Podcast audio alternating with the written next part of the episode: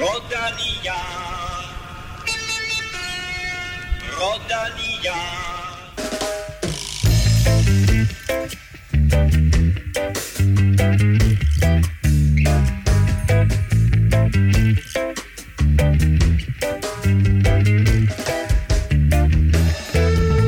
Det er mandag. Der er hviledag i turen, altså for rytterne, for vi er nogen, der ikke holder fri og har en dansk sejr, en vulkan og et markant exit at tale om. Og dermed velkommen til to, der altid har hvilepuls, Kim Plesner og Stefan Djurhus. Tak. Kim, ikke en Europa-podcast uden en dansk sejr? Nej, Mads P. vandt på Mads P-dag, som vi i hvert fald indtil jeg prøvede at forpure det i seneste udsendelse, havde forudsagt. Jeg havde sgu fået kolde fødder med den, og troede, at Wout van Aert med den formfremgang, han havde vist, at den snuppede han jo helt sikkert. Den lå lige til ham, men han er der ikke helt. Det var heldigvis. Op ad bakkespurten, som vi kan komme tilbage til lidt senere. Til gengæld, Stefan, lidt mere bekymring om det her, det ender med en samlet dansk sejr. Jeg vil sige, at vi var meget sikre inden turen til sidst op til, men jeg synes godt nok, at det er blevet mere spændende. Så jeg synes, det er en kamp, som ser meget mere lige ud, end vi havde troet. Og det er jo ikke dårligt for cykelløbet, men ja, vi kunne godt have tænkt os, at Jonas han havde vist lidt mere her fra start af. Efter første stik til Jonas, så er der gået 2 til Pogacar her før første hviledag, og det kommer vi naturligvis til at tale meget mere om. I dag skal du også høre fra Mr. Puy de Dôme, Johnny Weltz, som vandt sidste gang Tour de France, var forbi vulkanen. Vi skal naturligvis også have quizze og have uddelt en kop og en laserhjelm til en af jer dejlige mennesker, der støtter på tier.dk. Uden jer, ingen podcast. Tak til alle, der har været med i lang tid, og velkommen til et væld af nye støtter. Mathias, René, Kasper, Niki, Christoffer, Asbly, Bøg, Rokkedal, Jasper Bo, Malte, Brun 20, Madsen, Karsten, Christian, Lasse og Markeskade. Okay. Og så sidder du derude og tænker, hvordan er det nu helt præcis, man kommer med på det der 10'er halløj der, og det er super simpelt. Du kan finde et link enten på velropa.dk eller på 10'er.dk, og så kan du altså ligesom 850 af dine medlyttere være med til at bakke op om podcasten, og husk, vi har altså de her lodtrækninger hen over turen. Super fede præmier hele vejen igennem blandt vores 10'er støtter. Og så var der noget med, at vi havde en t-shirt. Ja. Det var et sats. På de hovmodstår forfald. Det er ikke altid sats går hjem. Det blev Puy de Woods.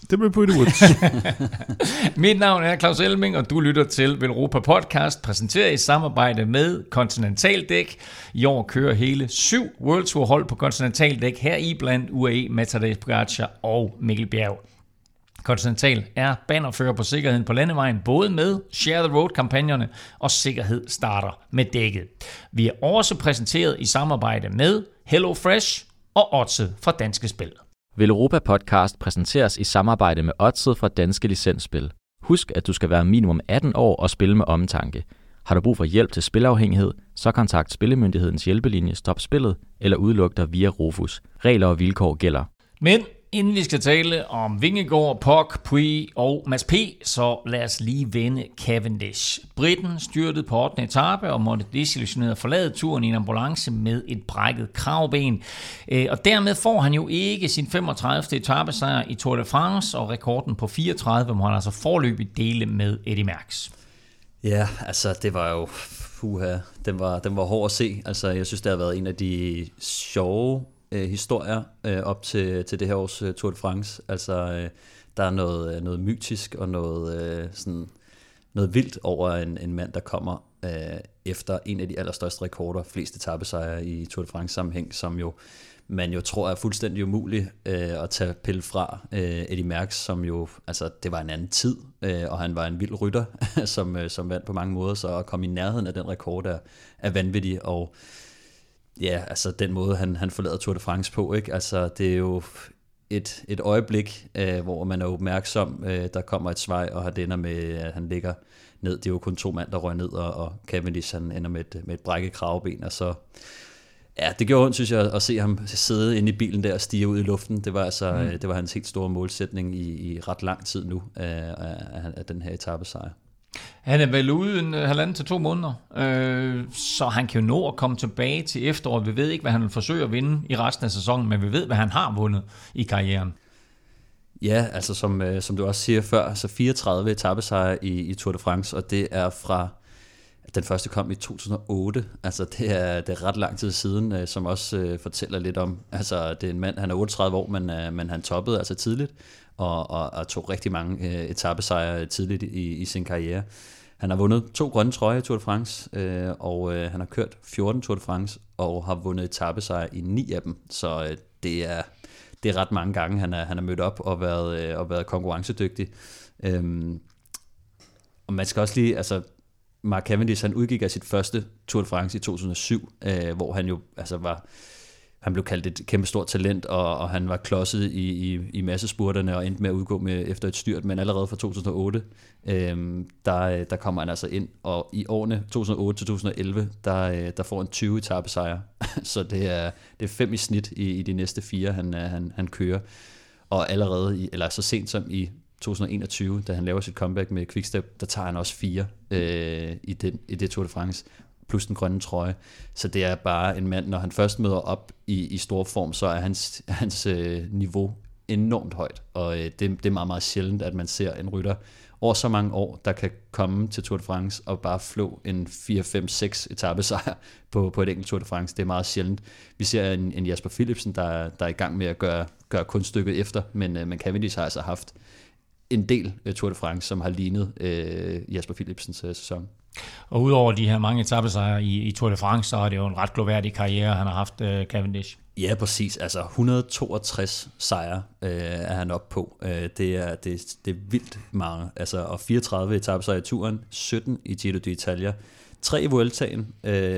Og man kan sige, vi hylder jo selvfølgelig, når Magnus Kort og Mads Pedersen, de hiver en i hver, men der er så langt op til. Han er triple Grand Tour Grand Slam vinder. Ja, det er ret vildt, ikke? Så har han jo selvfølgelig også et VM, den han vandt i København. Så har han vundet Milano Sanremo, Skelteprejs 3 gange, Kørne-Bruxelles-Kørne 2 gange, og meget, meget mere. Men det er...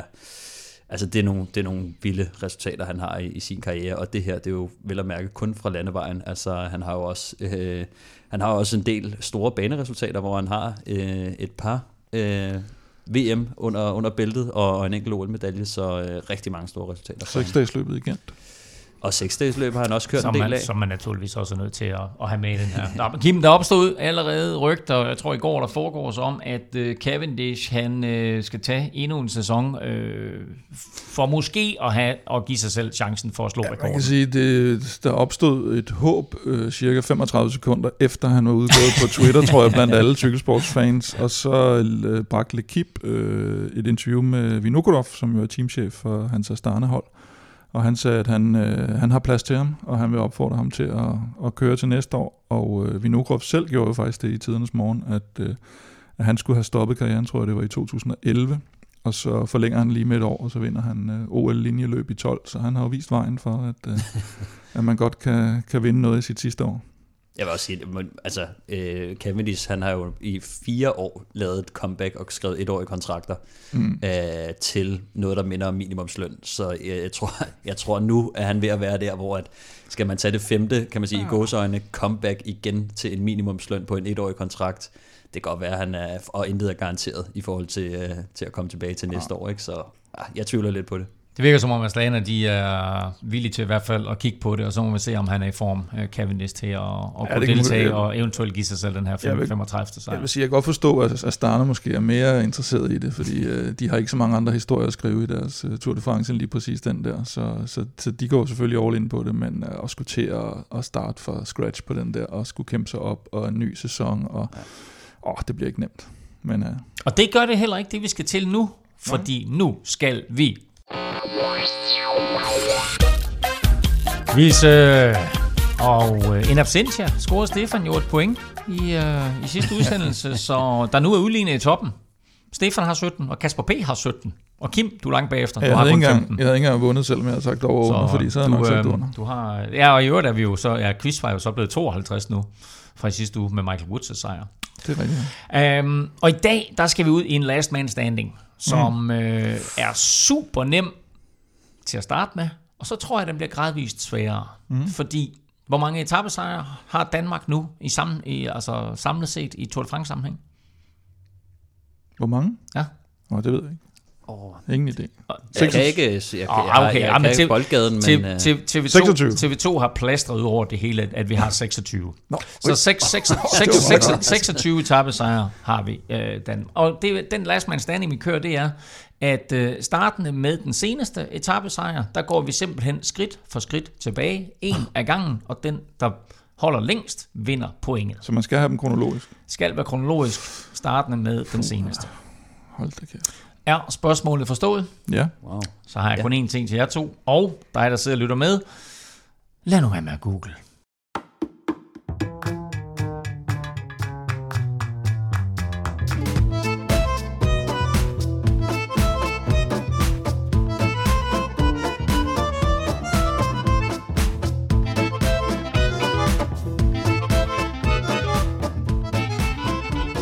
Vi skal tale om de tre seneste etaper, men vi tager dem i omvendt rækkefølge og lægger derfor ud med søndagens 9. etape, der som bekendt gik til toppen af vulkanen Puy de Dôme, og det blev et fabelagtigt cykelløb, eller faktisk rettere to cykelløb, fordi forrest der kom Michael Woods først over stregen, mens Tadej Pogacar han nappede sejren i favoritgruppen.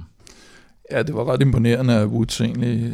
Han var jo, lå jo sammen med Jonas Vingegaard, der også var med i udbruddet, og de var blevet sat med lidt over 2 minutter i foden af Puy de Dôme, og man havde egentlig regnet med, at de var helt færdige, og så foran der kørte Mohoric og Matteo Jorgensen og så ham der Alaphilippe Kubien ligger og kører om det man tror, at de kører om sejren, og så lige pludselig så ser man bare Woods komme ud af det blå, out of the woods. Og så får han simpelthen kørt de der over 2 minutter ind, og specielt på den sidste kilometer tager han jo, jeg ved ikke hvor meget. Og hver eneste gang han kommer op til Mohoric, så sætter han sig lige 2 sekunder bag ved ham, kører forbi, og de kan overhovedet ikke svare. De har også ligget og jagtet derude jo. Nelson Paulus var også med.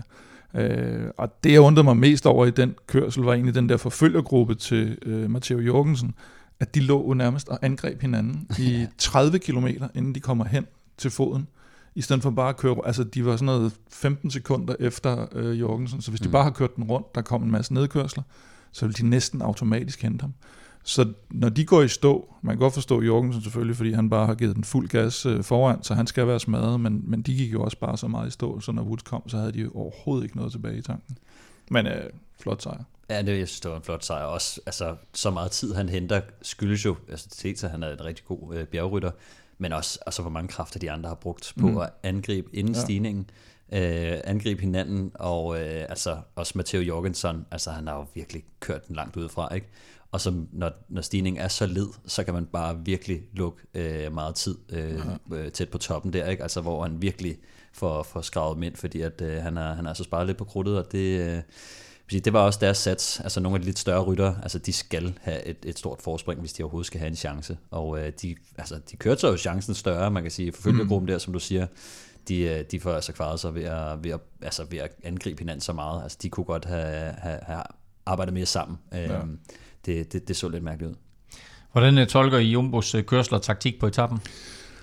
Altså, jeg blev jo både skuffet og også sådan lidt nervøs på Jonas vegne, da man kunne se, at det, de var interesseret i, det var kun, at der skulle komme et udbrud på i hvert fald minimum 3 rytter afsted med et rigtig godt forspring, sådan at det blev netop det her 2 løb i løbet. Og det gør de jo fordi, både selvfølgelig, fordi de så kan spare nogle kræfter og ikke skal sidde og jagte hele dagen, men det er, hvad det er.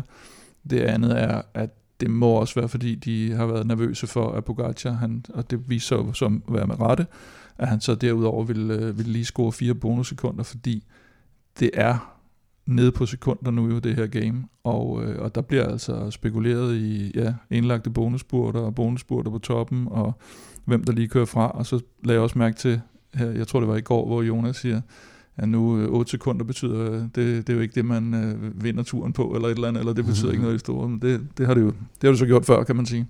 Så jeg tror allerede nu, der bliver tænkt det her, virkelig lidt som om sådan et spil mellem de 2 hold der. Mikkel Bjerg var også ude og sige, nej, men vi skal ikke lave noget i dag, vi håber bare UAE, eller at Jumbo, de kører så fuldstændig i smadret, så vil de sidde og glæde sig over det.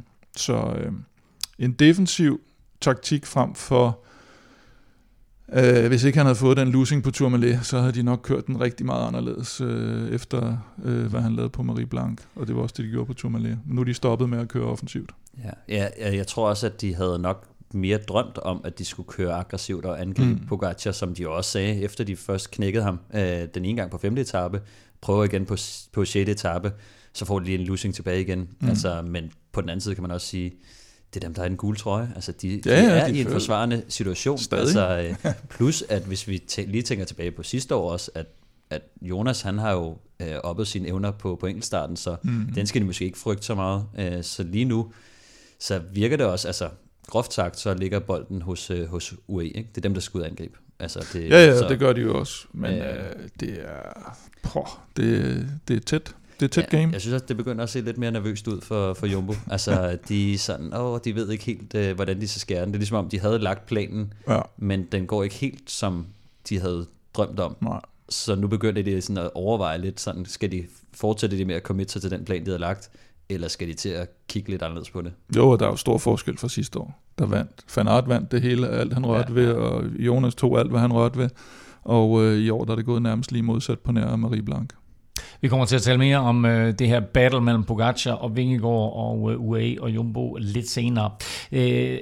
Det er 35 år siden, at Puy de Dôme sidst var med i turen, og dengang der var det Johnny Weltz, der krydsede stregen først. Jeg talte med den danske etapevinder for lidt over en time siden. Johnny Weltz, fedt at du har tid til at være med i Velropa podcast.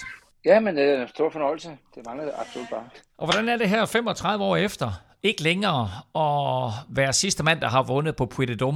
Jamen altså, det er jo svært ligesom til at starte med, synes man, det er måske lidt ærgerligt og sådan noget, ikke? Men altså nu efter den oplevelse, jeg har haft i weekenden, hvor godt det blev taget imod, og også ligesom man ser, hvilken cykelløb det kan give, jo ikke, så synes jeg, det er fedt. Og det var jo et helt specielt cykelløb, og sagtens også for dig, fordi vi så dig på TV2, men jeg kan forstå, at du også har været rundt omkring på andre tv-stationer og radiostationer med videre. Ja, jeg har givet virkelig mange interview på, stort set, jeg ved ikke, hvor mange lande, ikke? Og så det har været, og nu er også det, nu kender jeg jo selvfølgelig mange i den der genre der, og historien er jo sådan set også meget sjov, ikke? Altså, fordi der er mange, der arbejder på tv og sådan noget, ikke? Som jeg har haft som rytter, ikke? Som sportsdirektør, eller har været kollegaer med mig, ikke? Så det er jo sådan set lidt happy to see you again, ikke? Og så laver vi lige et klip på den måde, ikke? Og hvordan var det at være tilbage på vulkanen? Jamen, jeg synes, det er specielt jo, ikke? Og jeg synes også, det er noget, som jeg ikke har dyrket jo. Altså, det er ikke sådan, vi har været en årlig tilbagevendende picnic på Puy de Dôme, så jeg har været en gang siden, hvor jeg lavede noget med et engelsk magasin, ellers har jeg ikke været der siden jo, ikke? Så det var jo fedt at bare være tilbage. Nej, så nu er det jo, altså det eneste, jeg kan sige, som jeg savner måske cykeløbet, ikke? Det var der også tilskuer på, ikke? Altså, der skaber den der heksekæde, ikke? Som det indbyder til jo, ikke? Og det var det, da du kørte op? Og der var det jo, altså da jeg kørte op, var det jo det heksekæde, det var ikke, der var mennesker stod og langt op ad skrænterne og sådan. Det var altid en stor attraktion jo så. Og hvad synes du om det cykelløb, vi fik at se i går? Jamen, jeg synes, det var flot cykelløb. Man kan også se, at det hårdt terræn, at folk har mærket, ikke? Altså, fordi udbud at køre det, der kunne man jo godt fortsætte, at der skulle være lidt mere kamp om det. Men altså, det er jo egentlig logisk nok, altså, hvis du ved, du i sidste ende ikke har benene til at være med på sådan en hård afslutning, ikke? Altså, så kører folk simpelthen bare ikke med i udbud. Så der var der... Altså, det er jo jernhårdt område, det der, ikke? Så med varmen, når det ene eller andet, ikke? Så giver det giver jo bare slag i sidste ende, ikke? Og prøv at sætte nogle ord på den stigning på det dumme, fordi vi kan jo godt som tv-seere og fans sidde herhjemme og tænke, den ser hård ud, men hvad er det, den gør ved en cykelrytter? Jamen, det er jo fordi, man kan ikke rigtig se, hvor man er henne på det bjerg, eller altså, man kan ikke se målstregen, man har ikke idé om, altså, der er ikke nogen switchback, som man lige kan se 3 til hårdnålsving længere op, ikke? Der ligger målstregen, ikke? Og dernede er min konkurrent, ikke? Man har ikke nogen idé om, hvor man er henne på bjerget, ikke? Så man kører jo og kører og håber, at den der målstregen er lige om hjørnet, ikke? Og da du ser Matteo Jorgensen ligge ud foran, og så kommer Michael Woods bagfra, hvor meget tror du, det har betydet, at der for det første ikke var nogen tilskuere, og for det andet, at radiokontakten har været meget begrænset? Ja, jeg tror ikke i sidste ende, fordi jeg tror, du kører så meget max. Ikke? Altså, der er ikke, han har jo allerede været nede og dybt, 10 gange jo. Så når han kommer bagfra, så der er ikke noget svar igen med jo. Der er alt brugt jo. Så det tror jeg ikke, der var ikke noget, der om du så havde... Jeg har haft en mikrofon i nakken på ham, så havde det ikke ændret på det. Han kunne ikke mere. Altså, det er jo det. Altså, også det, vi ser med Vingegaard og Pogacar, ikke, at de venter, og de venter. De har jo stor respekt for det, hvad der venter dem, ikke? Så man venter med at spille kortene ud, for man skal være sikker på, at man holder hele vejen. Ikke? Hvad er dit bedste minde fra Puy de Dôme? Jamen altså, det er jo ligesom det, hvor man angriber, ikke? Og man ser, at man knækker modstanderne, ikke? Altså, det der øjeblik er jo sådan lidt... Det er en legende, man ser jo, har set det igen og igen på den stigning, ikke? Altså, det er jo sådan et mand-til-mand-duel, ikke? Og når man så bliver spillet ud, ikke, så kan man jo se, hvem der har... Altså, det er jo hver gang, kan man næsten se, at dem, der har spillet ud, de har jo så fornemt, at de havde overtaget, ikke? Og da du krydser stregen der tilbage i 1988, kan du huske det? Ja, det kan jeg sagtens jo, fordi altså, det var jo helt klart uvirkeligt, jo, ikke? Og lige så fladede det ud, jo, ikke? Og så var det helt forløsning, ikke? Altså, det var rimelig vanvittigt, ikke? Og det forblev jo din eneste Tour de France-sejr. Er det også din største sejr i karrieren? Ja, det vil jeg sige, ikke? Altså, det er også det, at jeg kommer aldrig rigtig til at... Altså, jeg kom til Spanien, til spansk cykelsport og kørte 8 Spanien rundt i stedet for, ikke? Altså, det var måske lidt en karrierevalg, som jeg havde haft bedre af at blive i Frankrig, jo, ikke? Altså, fordi det lå bedre til mig, jo, ikke? Og det er svært, så prioriterede vi jo så Spanien rundt højere end turen, ikke? Så det blev jo sådan set...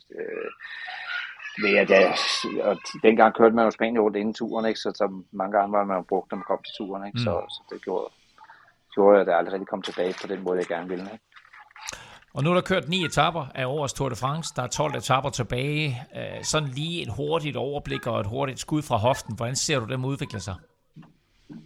Ja, nu tror jeg, vi er der til, nu er vi skåret ind til benet, jo, ikke? Altså, nu er de fået lov at spille ud hver især holdene der, og troede, de havde overhånden, ikke? Altså, nu er de så tilbage, hvor at vi skal ud og værne om hver sekund, der er hentet, jo, ikke? Og det er jo sige som det, der er i turen, jo, ikke? Nu er der ikke plads til fejltagelser, ikke? Og det er det, man venter på nu, ikke? Det er en, der har en dårlig dag, ikke? Og så bliver det sidste dødelige hug sat ind, ikke? Fordi altså, nu har de ligesom spillet ud, og de er jo meget jævnbødige. Jeg synes jo, Vingegaard kørte fint i går, jo, ikke? Og forsvaret det også fint. Johnny Weltz, tusind tak, fordi du havde tid til at være med. 35 år senere, der er der faktisk en ny mand nu, som kan kalde sig den seneste vinder på Puy de Dôme.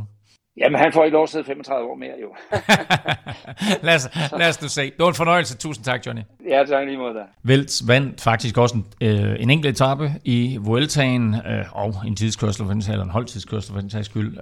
Han kørte aldrig Giroen, så han fik altså ikke den her mulighed for at lave en Grand Tour Grand Slam, og havde det lykkedes ham, så havde vi jo ikke talt om Jesper Skibby i klubben, så havde vi talt om Johnny Weltz klubben. Men Kim, som han er inde på her, Puy de Dôme, kan vi måske komme til at se oftere i tursammenhæng? Ja, altså jeg nu sad jeg jo selvfølgelig ikke med ved evalueringsbordet, da ASU de har evalueret den her etape. Det var jo spektakulært på stigningen, synes jeg, men jeg synes jo, etappen blev jo også en lille smule infuser, fordi der var lagt op til alt det her, også med alt det her Polidor-fejringen startede i hans hjemby og sådan noget, og man skulle ligesom ære det her, og det var 35 år siden, og så valgte rytterne faktisk ikke at hvad skal man sige, prioritere at få en sejr deroppe på sådan et mytisk sted, man lod et udbrud køre. Der var vel nogen, der prioriterede det. Nå jo, men de store, altså at man hverken UAE eller Jumbo, de tænkte, den her, den skal enten Jonas eller Pogacar vinde, og det må næsten have været en skuffelse for ESO, tænker jeg, og lidt for tilskuerne også, selvfølgelig. Og så var det en lille smule mystisk, synes jeg også, det her med, at der ikke var nogen tilskuere til sidst. Det blev sådan lidt, så kommer de op der, og det er helt vildt flot, der de kommer op over bakken, og man kan se det hele, sådan panorama bagved, og løfter, og så står der 3 fotografer, og en lommetyv, og en med en hund, ikke? Så det var sådan lidt ambivalent, det der med, at det var sådan nede i byen, at alt det her tilskuer var, og de stod inde på vejen og sådan noget. Det synes jeg var en lille smule mystisk. Jeg er ikke sikker på, at jeg har evalueret det endnu selv, men i forhold til, hvor meget jeg tror, det kræver at lave en etapeafslutning der, så tror jeg måske, der går nogle år endnu, før vi kommer derned. Jeg så også, at Christian Prudhomme har kæmpet siden 2004 for at få det her på programmet, og det tog ham altså 18 år at få det godkendt, og nu har vi så set, at det kan lade sig gøre, så må ikke, at der er en vis sandsynlighed for, at det kommer på programmet igen inden for de kommende år. Som sagt, altså 35 år siden, at Puy de Dôme sidst var med i Tour de France, så ikke overraskende, så satte Pogacar altså også ny hurtigste tid op af vulkanen. Ja, han nu har der har været sådan lidt forskellige tidsmålinger åbenbart, fordi det var lidt svært at finde ud af, hvem lige præcis hvornår man skulle tage det fra, og når man skulle sammenligne med noget for 35 år siden, så ved jeg heller ikke lige, hvordan tv-billederne har været dengang. Men han kørte i gåseøjne kun 1 minut hurtigere end Pedro Delgado, og det synes jeg egentlig sådan næsten taler til Delgados fordel, altså hvor sindssygt hurtigt han må have kørt, i forhold til hvad der er sket på 35 år med materiel og med vejen formentlig, og altså kost og alt muligt. Altså det synes jeg faktisk ikke er så meget, så lige at tage et minut på 35 år. Så etappen endte altså med, at Michael Woods han kunne strække armene i vejret som vinder efter 35 år på Puy de Dôme, så det gik altså fra Weltz til Woods. Og så nappede Pogacar 8 sekunder på Jonas Vingegaard, så Jonas er fortsat i gult. Men hans forspring på blot 17 sekunder over Pogacar, det er faktisk den mindste margin ved første hviledag siden 2016, hvor Chris Froome førte med 16 sekunder ned til Adam Yates. Du får den samlede stilling sidst i udsendelsen. Aftensmad. Stressende indkøb i ulvetimen. Ingen tid til et hjemmelavet måltid. Med Hello Fresh er oplevelsen anderledes. Du får enkle opskrifter og lækre retter, som hele middagsbordet elsker. Skræddersyg din måltidskasse på hellofresh.dk for friskende enkelt. Hello Fresh er med os her i løbet af Tour de France, og vi er naturligvis glade for, at Hello Fresh har valgt at fortsætte som partner her på Velropa Podcast, og det har de selvfølgelig, fordi rigtig mange af jer har bakket op om Hello Fresh og deres supertilbud. Hello Fresh er måltidskasser med sund og varieret kost, masser af muligheder, og du kan prøve 5 uger nu med en rabat på over 1000 kroner. Gå ind på hellofresh.dk/Velropa for at få din kode, eller prøve Hello Fresh for første gang. Og der er masser af spændende muligheder her hen over sommeren, når man snakker Hello Fresh. Stefan, hvad er noget af det, du holder af? Jamen, jeg kan egentlig godt lide, at der er mange forskellige retter. Altså, jeg har jo før sagt, at jeg er jo meget stor fan af de nemme og hurtige retter. Men jeg kører jo også bare på rouletten egentlig. Altså, jeg er jo planlægger jo ikke noget, men jeg synes, der kommer mange nye spændende retter forbi. Og det er jo fordi, at Hello Fresh, de har en del forskellige at vælge imellem, men man kan også godt, og det har jeg faktisk også overvejet, gå ind og tage nogle af de her premium retter, hvor man enten kan få noget lækkert kød, eller noget til grillen, eller noget lækker fisk, og dem, jeg tror, jeg skal ind og have et par grillretter også her snart. 28 retter, der er iblandt, som Stefan siger, Kim, grillretter, og det passer jo perfekt op til det sommerhus, du har fået. Lidt til grillebøgerne, ja. Jeg forsøger jo lidt at balancere det her sommerhusprojekt med det danske vejr, og det kan jo godt være sådan lidt problematisk. Det er da en perfekt dag, du har valgt at tage hjem på. Ja, lige præcis, og ja. Det er det, så kan man lige tage hjem, og så kan man lige tage det op igen. Så nogle gange så bliver det med levering i sommerhus, og nogle gange så bliver det med levering derhjemme, og så en køletask, så kan det også lade sig gøre og hive det med. Så, men grillebøger, grillopskrifter er der også kommet en del af, jo, så det er nok det, den står på for mig. Så er der masser af muligheder, og en af de ting, som jeg ser frem til, det er, ligesom jeg tog også det her med, at få bestilt nogle grillpakker og få dem med i sommerhuset. Og så skal jeg smutte til Nordjylland, og så får man altså lige om at adressere sin kasse til sommerhuset. Nordirland. Til Nordirland, ja. Som ikke er at forveksle med Irland. Hvorimod Nordjylland faktisk er en del af Jylland. Anyway, hvis du vil prøve Hello Fresh, så får du altså, som sagt, ikke blot over 1000 kroner, du kan faktisk få helt op til 1153 kroner i rabat på dine 5 første kasser, og det gør du altså ved at gå ind på hellofresh.dk/Velropa, og husk, at du må altså meget, meget gerne dele det her link med venner og bekendte, så vi kan få så mange som muligt til at prøve Hello Fresh, og gerne jo lige referere til Velropa Podcast. Så hellofresh.dk/Velropa. Van der Poel foran Philipsen, Mads Pedersen er forrest lige nu, han er foran Jasper Philipsen, han er stadig foran Mads Pedersen, det bliver den her lange, seje, hårde spurt, og det er noget, han kan. Det er det Mads Pedersen, Jasper Philipsen, det er dansk sejr, Mads Pedersen vinder i Limoges, sådan, hans anden etappesejr. Som forudsagt i vores turpodcast, så lignede lørdagen Mads P-dag, og den danske superstjerne leverede på 8. etape, hvor han var hurtigst på stregen i Limoges.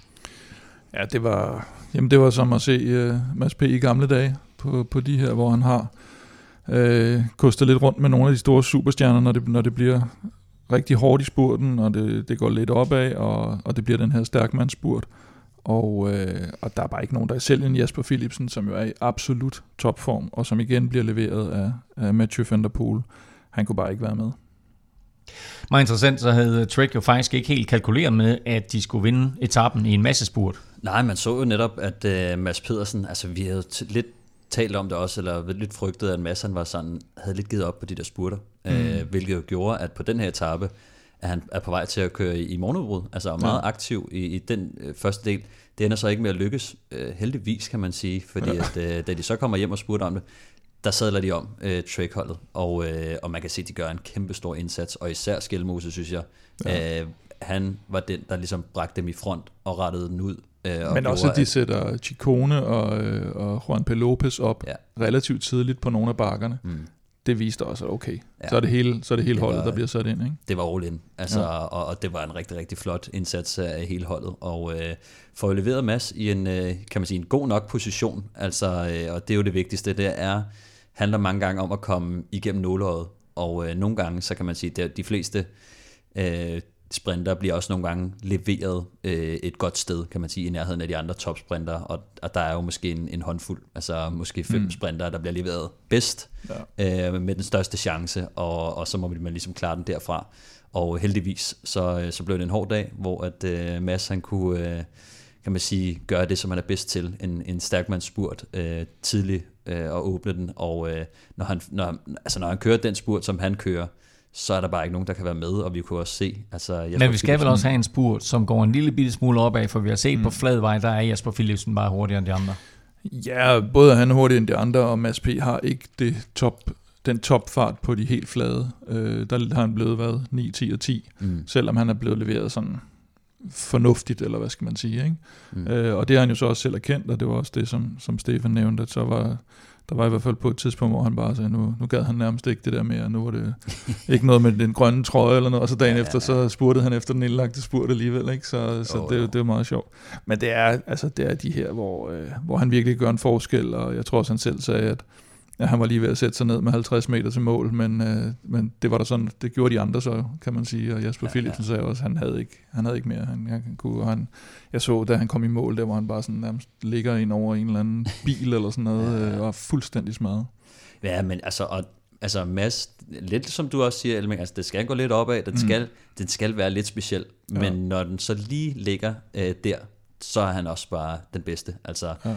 Han, som sprinter er han slet ikke, altså jeg vil nærmest ikke engang kalde ham en sprinter, men det er han jo lidt gået hen og blevet, men han har ikke det samme kick som de andre, han har ikke den samme topfart, så det er, altså det er, når etappen bliver kørt på den måde, og den ligger rigtigt, så har han kæmpe stor chance for at vinde, fordi han er så vild, men som sprinter er han bare ikke helt ens med de andre topsprinter, og det gør også, at han får på munden nogle gange i de klassiske massespurter. I klassementet, der skete der til gengæld ting og sager, ikke sådan lige blandt de to store, Vingegaard og Pogacar, men der var der et par andre outsiderne, som led ærgerlige tidstab. Ja, der har været lidt et par ærgerlige styr, altså udover Cavendish selvfølgelig, som jo var det helt vanvittige, så var der Steff Gras, som jo har kørt klassement for Total Energi, og lå på nummer 13. Egentlig, han ryger ud også efter en kollision med en tilskuer. Simon Yates og Michael Lander taber tid, 43 sekunder, og det er med omkring 6 km til mål, de ryger ned, og det, altså, selvom de kommer op på cyklen hurtigt igen, så er det jo der, hvor de sidder og laver det her store føringsarbejde for Mads P. Så det er fuldstændig umuligt at komme tilbage igen, eller det er fuldstændig umuligt at neutralisere det tidstab i hvert fald, så 43 sekunder er egentlig okay klaret for dem, vil man sige. Og så var der jo et andet styrt også, og vi var inde på det i begyndelsen af udsendelsen, fordi 8. etape her, Stefan, det var jo der, hvor vi måtte sige farvel til Mark Cavendish. Hvad skete der helt præcist? Jamen, det er ret vildt. Altså, det er helt op nærmest forrest i feltet. Altså, det er sådan lidt et stille og roligt tidspunkt i cykelløbet. Der er 60 km til stregen. Folk sidder og drikker, og der sker egentlig ikke rigtig så meget. Der er kontrol over det, og så kommer der et lille svej ret langt frem i feltet, faktisk helt op omkring Pogacar. Cavendish sidder, og stanegutterne sidder nede i bagerst i feltet, og den, kan man sige, rystelse, den formår at ryge hele vejen gennem feltet, og Og når den når Astana-gutterne der, så kommer Cavendish jo op og ride på ham foran. Ikke? Og det er præcis det er, som man alle snakker om, at man skal være så fokuseret, og man på et splitsekund, hvis man er uopmærksom, så kan der ske noget. Og selv for en erfaren herre som Cavendish, der er på vej til at gøre noget historisk, så kan man bare ikke være fokuseret på alle tidspunkter, så uheld det sker bare desværre også. Og han lander jo, det kan jo ikke blive mere uheldigt, den måde han lander på, ikke? Og man kan jo se med det samme, da han prøvede at rejse sig op, da han ligesom skubber fra i jorden, så vil den højre arm slet ikke være med, og når man ser det, så tænker man med det samme, det er klassisk kravben. Og i den her omvendte rækkefølge af etaper, der er vi nu tilbage ved fredagens 7. etape, som jo faktisk var meget, meget tæt på at give Cavendish den der sejr nummer 35. Det var sådan blot forholdsvis flade 170 kilometer med mål i Bordeaux, og selvom det område selvfølgelig er mest kendt for rødvin, så var det igen Jasper Philipsen, der kunne poppe champagnen. Ja, udover Wien er det også kendt for netop at være en sprinterby, hvor mange har vundet før. Cavendish selv har vundet før for rigtig mange år siden. Jeg tror, det var 13 år siden. Hans første etapesejr var 9. juli. Hans sidste etapesejr forløbigt i Tour de France-sammenhæng var 9. juli. Og det her, det var altså om aftenen, inden vi gik ind på 9. juli, at han styrtede og udgik. Ja, det er vildt nok. Men Jasper Philipsen, han vinder igen. Han er bare, han er en klasse for sig. Igen skal man nævne. Van der Poels lead-out, Mads P. talte vi også lidt om. Han får faktisk kørt meget godt med både Van der Poel og Philipsen, men kommer så ligesom over på Van der Poels hjul, hvor Jasper Philipsen er ved at så trække over i højre side, som vi kommer tilbage til, ved jeg, hvor han skulle overfange dem, der lå og spurtede om etapesejren. Men til sidst så vinder han jo igen med ret stor margen. Og en af grundene til det er selvfølgelig det her vanvittigt gode samarbejde, vi har set på Alpecin-Deceuninck selvfølgelig, eller Alpecin-Deceuninck hedder det jo, selvfølgelig med Mathieu van der Poel, som måske verdens bedste lead-out-rytter lige pt. Men også her på den her etape, Søren Kragh i en ny rolle. Ja, vi talte sidst om, at han har fået den her udsmiderrolle nede bagved, og det bekræftede han jo også i et interview efter den her etape, at det havde han haft, fordi han ikke havde været så godt kørende, så er der ikke nogen grund til at sætte ham op foran. Men nu er han simpelthen blevet en del af det tog, der ligger foran Jasper Philipsen. Og det tyder så på, at han er i bedre form. Så vi kan jo håbe på det her, vi talte om inden turen, med at de har fordelt nogle etaper imellem sig, at der er nogle etaper til overs til Søren Kragh i en bedre form her i anden og tredje uge. Og så mangler Tourmalet, jeg er nødt til at sige det. Jeg havde håbet på at se Tourmalet i Tour de France i stedet for, så har Quickstep jo altså taget Fabio Jacobsen med. Og de her lead-out-problemer, eller spurt-problemer i det hele taget, som vi talte om inden turen, og som Kasper P. var i studiet her og fortalte om, at de håbede lidt på, at de havde fået rettet i Belgien rundt, de eksisterer altså stadigvæk, Stefan. Det må man sige. Det var ret forbløffende at se på faktisk, fordi at det er en lidt hektisk spurt, og det er faktisk på et tidspunkt, hvor der er lidt mere flad front, hvor at Mørkøv, han har jo kun Mørkøv tilbage på det her tidspunkt. Altså Fabio Jacobsen. Ja. Så Mørkøv, han gør, hvad han gør, surfer rundt i feltet, sidder i en rigtig god position. Men altså 2,2 km til stregen, det er alt for tidligt, men Mørkøv sidder i en god situation og faktisk helt fremme i feltet. Mm. Og der kan man bare se, det er så tydeligt, at Fabio, han bare stopper med at træde og lader sig falde længere tilbage i pakket. Og Mørkøv, det som jeg også synes, der er sindssygt, det er, at der er ikke nogen kommunikation mellem de to. Mørkøv, han bliver overrasket, han bliver fremme, og så bliver han lige pludselig overrasket over, Fabio Jacobsen, min sprinter, han er ikke længere i nærheden af mig. Og så går hele pointen, dør jo der. Altså man kan se, Mørkøv, han prøver at blive fremme, men på et tidspunkt, så kan han jo se, at han er ikke nogen steder, så nu må jeg bare droppe. Og det er super frustrerende for især Michael, fordi han sidder det rigtige sted, og det gør Fabio ikke, og han har med vilje ikke fulgt Michael Mørkøv, fordi der var ikke sådan, ikke sådan en situation, hvor han bliver skubbet væk, og man kan også sige, Fabio er, hvis han gerne vil skubbe folk væk, så kunne han godt gøre det. Men det er han kendt for at gøre. Hvor frisk er Fabio? Ikke? Ja, det er 2 dage siden, han styrte, og lige den der etape, kan man sige, var han jo selvfølgelig bundet lidt ind på både arme og ben, og man var lidt i tvivl, om han overhovedet skulle spurte med. Men i det, han spurter med, og jeg tror, han sagde efterfølgende, at selvfølgelig spurtede han med, fordi ellers så vil han bare blive bange for at spurte. Så han gik ind og kæmpede. Så jeg kunne godt forstå, hvis han så ikke havde benene, når han skulle frem til at spurte, men i det her positionskamp, der det er det, der er problemet mere, end at det var, hvis han var blevet nummer... Lad os sige, han var spurtet med, så var han blevet nummer 9, selvom han blev afleveret i en god position. Problemet er, at han ikke bliver afleveret i en god position. Problemet er det, som Kasper P. også siger, at han søger ned i klumpen for at få det her dække for vinden, og ikke søger sine holdkammerater. Et andet problem, de havde her, fordi som Stefan også siger, det var kun Mørkøv, der sad tilbage, og han kommer til at sidde helt forrest der netop med omkring 2 kilometers mål, hvilket også var lidt underligt, for hvad skal han så? Han er den sidste lead-out-mand. Kasper Asgren sagde jo bagefter også, at de havde ikke rigtig været der holdet, fordi det var så varmt, havde Asgren ikke rigtig flere kræfter til at yde det stykke arbejde, han skulle. Men man kan jo heller ikke lade være med at tænke på, om motivationen til i 35 graders varme at gå all in for en skade, Fabio Jacobsen, som selv i frisk form, måske de ikke tror sådan helhjertet på, at så begynder motivationen måske at dale lidt for de andre rytter. Jeg forstår slet ikke, at altså, hvis han ikke er klar nok, altså, så synes jeg, så skal de jo... Så lad Mørke udspurgt. Ja, så gør noget andet. Så send Asgren i udbrud, eller send nogen i udbrud. Så lad være med at bruge kræfter på det. Altså, så lad os vente til, han er klar igen. Så jeg kan slet ikke forstå det faktisk. På den anden side, synes jeg også en interessant pointe, som en af mine venner, han sagde også, at hvorfor, altså skal Fabio køre den på den måde, som de andre gerne vil have? Eller skal holdet til at altså, køre den på den måde, Fabio gerne vil have? De ved jo godt, at den klassiske måde, den hvor man har størst chancer for at slå til, det er ved at sidde fremme i de gode positioner, men hvis han ikke kan og ikke vil bruge kræfterne på det, skal de så sadle om, ligesom de faktisk gjorde, dengang de havde Marcel Kittel på holdet, hvor de jo besluttede sig for, at han kan bare ikke holde hjul, så de leverede ham ved 3 km-mærket, der hvor han gerne ville afleveres, og så var det sådan der, held og lykke, fordi han ville køre den, Kittel ville jo køre den på samme måde, han ville også komme ned bagfra i, kan man sige, i læ, og så bare åbne sin spurt, og så komme med svung på. Og han havde jo succes med det, så det var svært at sige, at han gjorde noget forkert, men han ville køre den på en helt anden måde, og han fik så lov til det, men det var også fordi holdet lidt gav op. Altså jeg kunne huske også, jeg snakkede med Brian Holm om det, hvor jeg var sådan lidt, er det virkelig rigtigt, at de ikke kørte for ham? Altså sådan, og så var de sådan, ja, altså de gav op, og det år der vandt han 4 etapesejre eller sådan noget, så de havde den bedste sprinter, men de kørte ikke lead-out for ham, og det virkede stadig, så jeg ved ikke om de måske skal til at gøre det samme.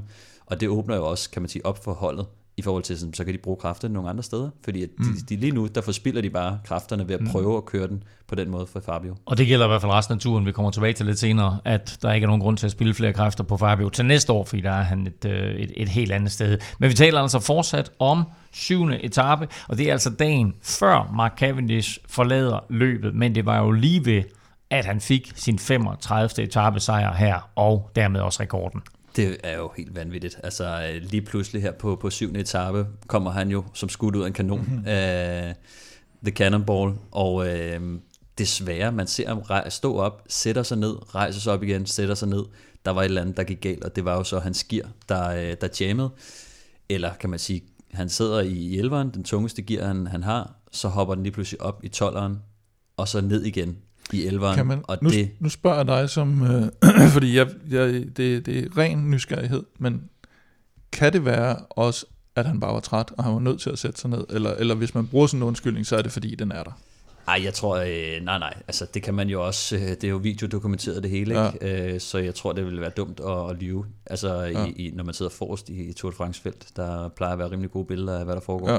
Men jo, altså man kan sige... Jamen, der har bare været mange af de der... Altså, jeg kan da huske i hvert fald, at når man skulle skrive pressemeddelelser om ens hold, og det ikke var gået så godt, man var altid lige blevet lukket inde på et pokkers uheldigt tidspunkt, eller lige noget med vinden og noget med... Jo. Men den virker sådan... Nogle gange, hvis man selv kommer til at ramme gearknappen, og den hopper op, så kan man jo nogle gange bare sige... Kom til det. Ja, så tager man nok ikke skylden selv, ikke? Hvis man selv er kommet til at trykke på... Altså, jeg siger bare, Cavendish fik registreret den hurtigste fart af alle i den spurt. 74,7 km/t kørte han.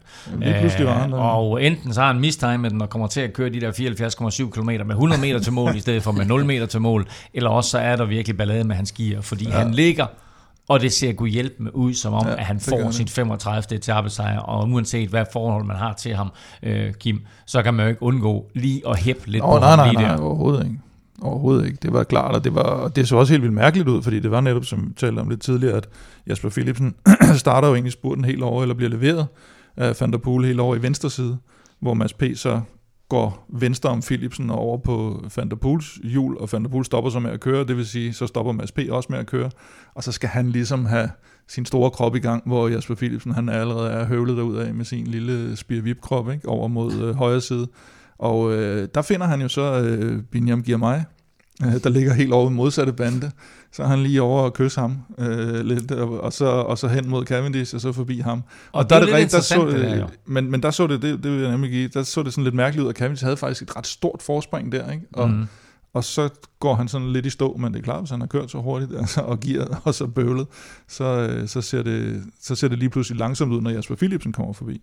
Og nu var det Philipsen, der kom først over stregen, men og det har selvfølgelig også været en lidt ærgerlig måde at få sin 35. etape-sejr på, men de var derinde lige at forsøge at smide 50 euro i dommervognen og sige, prøv lige at kigge på Philipsen her. Intermarché, de var ikke så tilfredse og sagde, men altså, er det sådan, at der skal en rytter, der skal styrte hver gang, for de var over lige at have kontakt. Er det sådan, at der er en rytter, der skal styrte, før I skrider ind over for det her?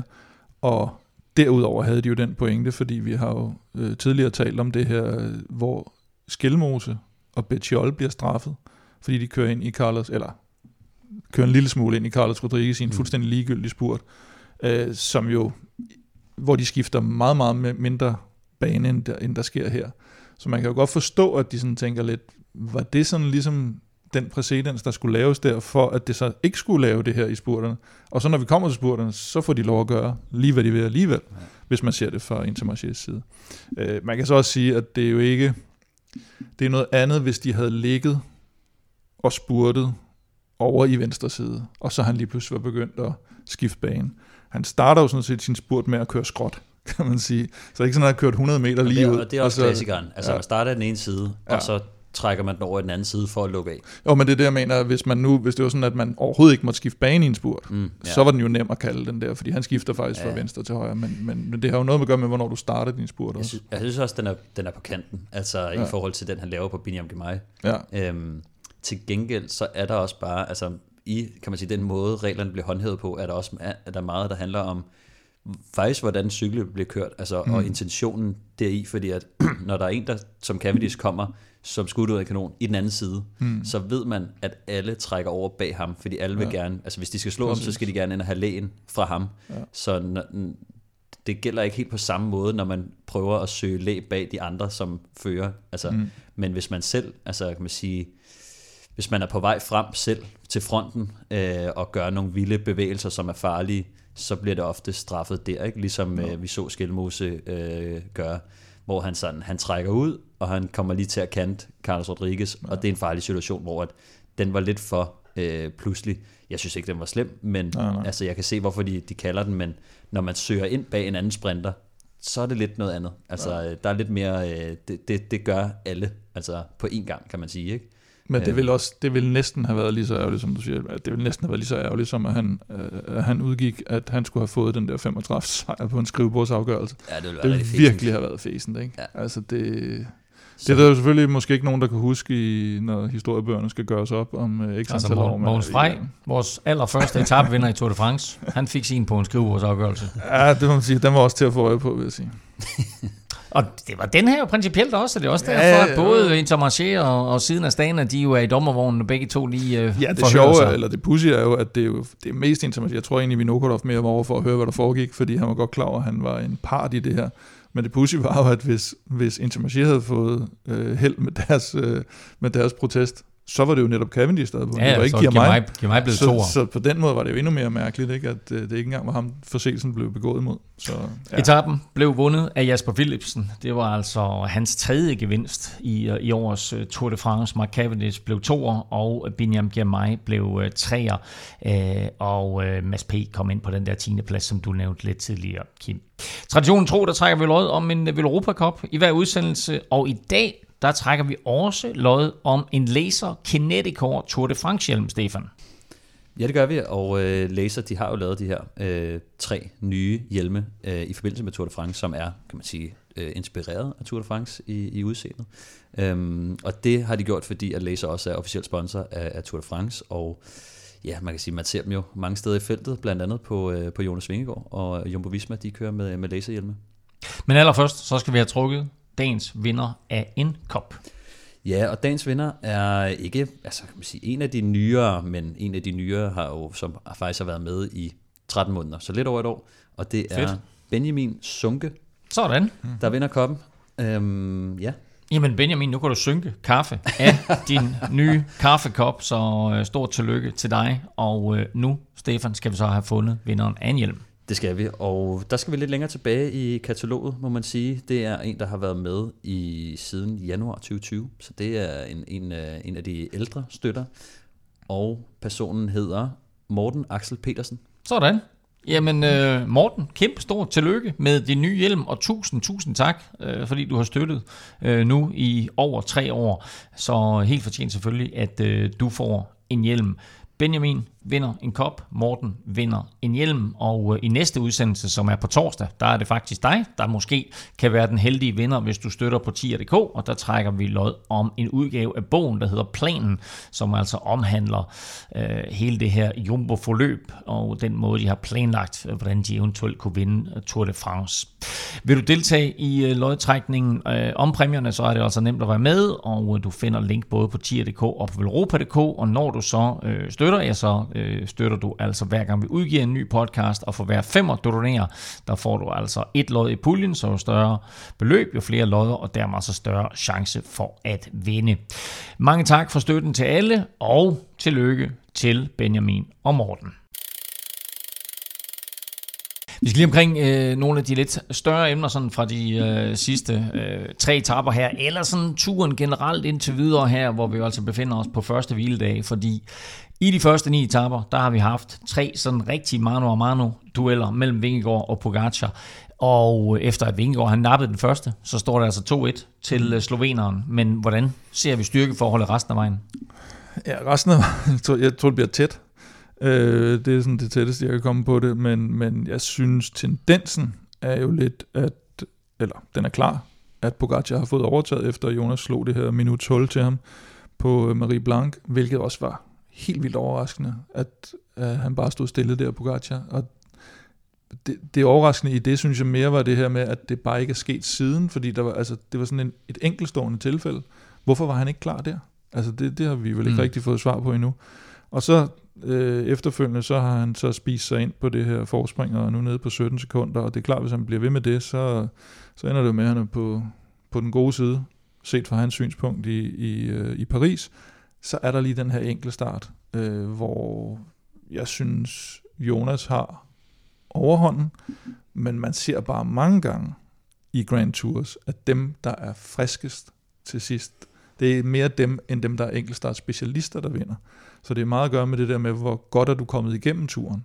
Og hvis Pogacar er kommet i lidt dårligere form ind i turen end Jonas, som jo kørte opvarmningsløbene, og han bliver bedre og bedre, så er der selvfølgelig også en risiko for, at han er mere lige med Jonas i den sidste enkeltstart, og så viser historien jo også, at han kan godt fyre noget vanvittigt af på den sidste enkeltstart, Pogacar, må man sige, ja, hvis vi ser tilbage på den der Roglic, men lige nu... Men nu er det vel at mærke ikke næst sidste etape, og lige om lidt, der skal vi tale om de 3 kommende etaper i turen, og på torsdag, der taler vi så om nogle meget, meget interessante etaper, nemlig 13., 14. og 15. etape.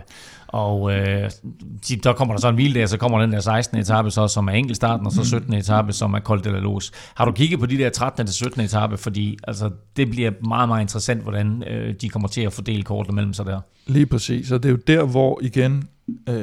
og det der gjorde mig en lille smule nervøs på Jonas' vegne, var den måde de kørte på Puy de Dôme, fordi det er den måde jeg havde forventet de ville køre der, netop offensivt bringe Jonas frem, gøre det hårdt for Pogacar.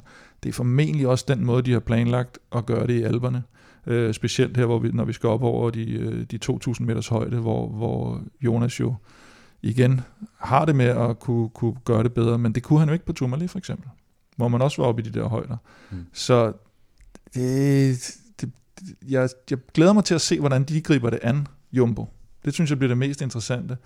Kan man se igen, at de begynder at køre den defensivt? Fordi hvis de siger, nå, men altså bare han holder de der 10 sekunder på hver etape, så tager han måske lige et halvt minut på enkeltstarten, så vinder vi alligevel. Men det er eddermamer en satset taktik, og han skal jo ikke én gang lige eksplodere undervejs. Så er det game over. Ja. Lige præcis, og det er det jo. For det kan jo, hvis det kunne vende fra Marie Blanc til Tourmalet, kan det jo også vende igen. Mm. Og det er derfor, at lige nu ligner det bare en helt vanvittig tæt duel på sekunder. Men... Ja, altså jeg vil sige 13, 14, 15 synes jeg på en eller anden måde alle sammen ligger fordel Pogacar. Altså Colombier minder ret meget om Puy de Dôme vi lige har været igennem. 14 og 15 og også etaper hvor de faktisk ikke kommer op i sådan mere i gåseøjne 15-1600 meter, så kommer enkeltstarten og så 17. etape der Col de la Loze. Der ryger det altså op i 2305 meters højde. Ja. Og det er traditionelt der hvor Jonas han burde have en fordel og skal slå til og altså vi kommer til at dissekere de her meget mere, men altså skal han vinde turen, så skal det være der. Så skal vi ikke glemme, da vi havde Kasper Nkaegaard med, at han talte om 20. etape, og at man lidt overser den, fordi det ikke er pionerende, og det er ikke alperne, men det er voggeserne, og der ligger en meget interessant 20. etape der, og som jeg lige ser det her udfoldelser, som er mindre, som du siger, at en af dem får sidestik eller solstik, så får vi en historisk tæt afgørelse på turen. Det kan man jo håbe, og det var jo, som vi også talte om senest, der var det jo, at det var godt forløbet, at Pogacar ikke bare gik ned og tabte et minut både på Marie Blanc, og et minut på Tourmalet, og et minut på Puy de Dôme, så havde vi jo ikke haft noget cykelløb. Men i det, at jeg lidt synes, at eller sådan er det jo altid, at Jonas skal selvfølgelig sige, at Puy de Dôme ligger bedre til Pogacar, så lige pludselig, men Tourmalet lå jo ikke bedre til Pogacar, og hvordan kørte de den? Og til gengæld Marie Blanc lå vel bedre til Pogacar, og så satte Jonas ham. Så alt det her med, hvem der ligger, det ligger bedst til, synes jeg, er sat en lille smule ud af spil. Og det er mere den her tendens i, hvem er bedst. Altså, hvad vej vender pilen? Mm. Jeg synes mere, det er det, man kan se måske lige nu. Og så har vi det her med, at holdet, der er ikke nogen tvivl om, at Jumbo, det vil jeg stadigvæk fastholde, at Jumbo, selvom de valgte at køre defensivt på Puy de Dôme, de kører efter deres plan, meget mere end UAE. UAE er stadigvæk lidt en rodebutik. Det Pogacar så bare har gjort, det er jo, at han udnytter på en måde Jumbos fantastiske holdkørsel, fordi han siger, det er fint nok, I ligger bare og styrer det, og I kører på den måde, I gør. Jeg lægger mig bare ind bag ved Jonas, og så kan I jo gøre lige, hvad I vil. Så længe jeg ligger bag ved ham, og jeg kan overhale ham til sidst, så er det jo egentlig, så kører I jo nærmest ligesom, så kører I også for mig. Og det kræver så bare, at han har kræfterne, og kan sidde, og kan sidde med, fordi det var det, der gik galt sidste år, ikke kunne. Men vi så også i foråret i Paris-Nice, hvor Jonas han går ned, at der forsøger han stikket Jonas, og ser om han kan køre væk fra Pogacar, og så slår Pogacar kontra. Og det var fuldstændig det samme, der skete på Tourmalet-etappen, da de kom op af Cotarec-Cambask, at Jonas forsøger, og så kommer Pogacar med det hug der. Og derfor tror jeg også lidt, at de skifter taktik op i Puy de Dôme, at nu siger de, nu har vi set, at det der med, at det er os, der slår først, det fungerede på 5. etape, og der fik vi minutter 5 sekunder ud af det. Men lige nu, der slår vi over og kører defensivt. Ja. Jamen det er det helt sikkert, og det, men det man kan frygte for dem er jo, at de løber tør for tid. Altså nu der var, han vandt med 1:04, tror jeg, ikke? Og så havde Pogacar selvfølgelig nogle bonussekunder. Nu er vi nede på 17 sekunder. Der skal ikke ret meget bjerg til, før de 17 sekunder er væk. Og så skal han til at køre en rigtig, rigtig god enkeltstart til sidst lige pludselig, hvis han bliver med at smide. Og så igen den 17. etape op ad Col de la Loze der. Ja. Vi kommer til at tale mere om den, men altså, der er x antal bjerge inden Col de la Loze, så kommer den der, som altså har stigningsprocenter på over 20, sådan en lille nedkørsel, og så den her voldsomme stigning op til flyvepladsen i Courchevel. Det er onsdag. EU3, det bliver altså ganske voldsomt. Ja, man kan sige, hvis det er pisse svært, og det, jeg tror, det var Rolf Aldag fra Bora, der sagde, jamen, hvis man bare kunne finde en eller anden helt genial måde at udnytte sit hold på til at få skovlen under, det var vist både Jonas og Pogacar, så ville vi jo selvfølgelig gerne gøre det. Men de har ligesom ikke den løsning, og det tror jeg også, at det Jumbo sidder og bakser med nu, de ved godt, de har et bedre hold end UAE, men de kan ikke udnytte den fordel, de har til, at det gavner Jonas lige nu. Men det er lidt interessant det der, fordi er det sådan, at Jumbo har sat sig, og vi så det jo sidste år også, men dog med succes, at de har sat sig mellem to stole, at de selvfølgelig gerne vil vinde turen med Jonas Vingegaard, men 2 samtidig skal holde Wout van Aert glad. Ja, altså de som hold, der bruger de nogle kræfter på nogle områder, for eksempel i spurterne, og de har... Vi så det jo også i starten, altså Jonas Vingegaard går med på Pogacar, men venter, fordi at de har aftalt, at det er Wouts chance i dag, ikke? Og de bruger jo også noget af holdets kræfter og fokus på at køre Wout van Aert frem. Det kan godt være, at de ikke bruger super mange kræfter på det, men det er alligevel det er en etape, som de kan sige, hvor de har skrevet Wout van Aert på etappen, og ikke nu handler det om at passe på Jonas Vingegaard, eller at vi opsøger alle muligheder, når de opstår, og der kommer bare ikke... Altså som regel, når vi har med så gode ryttere at gøre med, som netop som Jonas og Pogacar, så kommer der ikke ret mange chancer, altså som man bliver nødt til at slå til, når chancen byder sig. Det er også derfor, jeg sagde, det er så dumt i Baskerlandet, at Jonas ikke kører videre på den, fordi at der var Yates sat af, og alle de andre konkurrenter var sat af. Man skal tage de chancer, som man får, fordi det kan være, der ikke kommer altså flere, eller det kan være, der ikke kommer ret mange. Så ja, jeg synes, det er en svær opgave for dem, specielt nu, hvor Wout han ikke har det samme niveau, som han havde sidste år.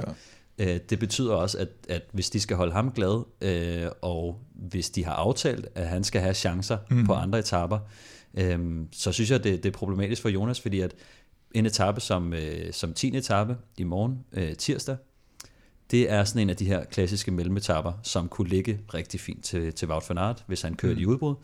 Men det kunne også meget vel være en vild etape at gå efter for Jumbo, og måske opsøge nogle chancer for Jonas Vingegaard. Det kommer formentlig til at regne også. Så sådan en mellemetape i det område i Frankrig... Det kunne være en stor mulighed for Jumbo-Visma at sætte noget pres på. Ja, det er i hvert fald noget, og det tænker de jo formentlig også over, men netop det her med, at de ser, okay, tendensen er, at Pogacar tager tid, han kan måske også tage nogle bonussekunder, han kører lidt fra Jonas i bjergene, vi har det bedste hold, hvordan fanden får vi udnyttet det til at stoppe den her blødning, eller hvad skal man sige, af tid? Ikke? Og hvad siger det vigtigste faktisk, hele Jumbo-Vismas plan er bygget op på den tese, at Jonas Vingegaard er bedre, når de rammer de stejle stigninger, de lange stigninger. Og lige nu, så har Pogacar vundet begge gange, hvor de har haft en, kan man sige, sluttet på toppen. Den etape Jonas vinder, det er jo sådan et trick, som vi vil forvente Pogacar gør. Der er 2 stigninger på den etape, 5. etape, og Jonas angriber hen over toppen, og altså tager jo et par 30 sekunder til toppen, men også 30 sekunder på nedkørslen. Så indtil videre, så har det været, så har de vendt rundt på, og det synes jeg også, de har ikke forventet det, som på de dumme etappen bliver meget afgørende, fordi at på den etape, der kører Pogacar stærkere, end han nogensinde har gjort før. Og det havde de ikke regnet med, at han ville nå sit topniveau, eller køre endnu hurtigere end sit topniveau. Ikke så tidligt i hvert fald. Begge to har kørt op til deres bedste, og endda lidt bedre, men de havde ikke regnet med, at Pogacar han ville være bedre end nogensinde. Og nu, hvor han har vist det, og Jonas har tabt begge slag, hvor de slutter på toppen, så kan det godt være, at de skal til at overveje, er der andre muligheder, end at bare køre de 2 frem til sidste stigning, og så lade dem afgøre det, fordi lige nu det virker det som om, at den vinder Pogacar. Så nu er de i hvert fald elimineret bonussekunder. Skal man kigge lidt med danskerhallen, så kan man sige, den første gang, hvor Pogacar han napper et stik, og hvor han tager de mange sekunder tilbage, hvor han er det 25 plus 4, ikke? Han tager tilbage agtigt. Det er dagen efter, at Jonas Vingegaard har ligget ned og kørt 10 km for fuld hammer ned i dalen selv, og stukket af op over toppen. Og der så jeg flere simpelthen skrive, at han havde brugt for mange kræfter dagen før. Har lignet en slidt hund, der han kom i. Og på Puy de Dôme, der gør Jonas' hold jo, Jumbo jo slet ikke etappen hen til stigningen hård nok. Og derfor så kommer Pogacar ind der helt frisk. Og Jonas i gåseøjne kun taber 8 sekunder. Så på den måde, der kan man sige, altså okay, de 2 han har tabt, det var måske den ene på grund af træthed, den anden på grund af, at Pogacar netop ikke var blevet kørt træt, og Jumbo faktisk kørte den der mere passivt, end de havde gjort. Så lad os nu se, hvad der sker nu her. Nu er der 3 mellemetapper, hvor enten kommer der et klassementsudspil, eller også så kører de både Jumbo og UAE de næste 3 etapper her sådan stille og roligt, og så kommer de der 13, 14, 15, inden der så er hviledag igen. Der kan vi altså få nogle episke slag igen mellem de 2 store her. Det ved vi meget mere om senere på ugen.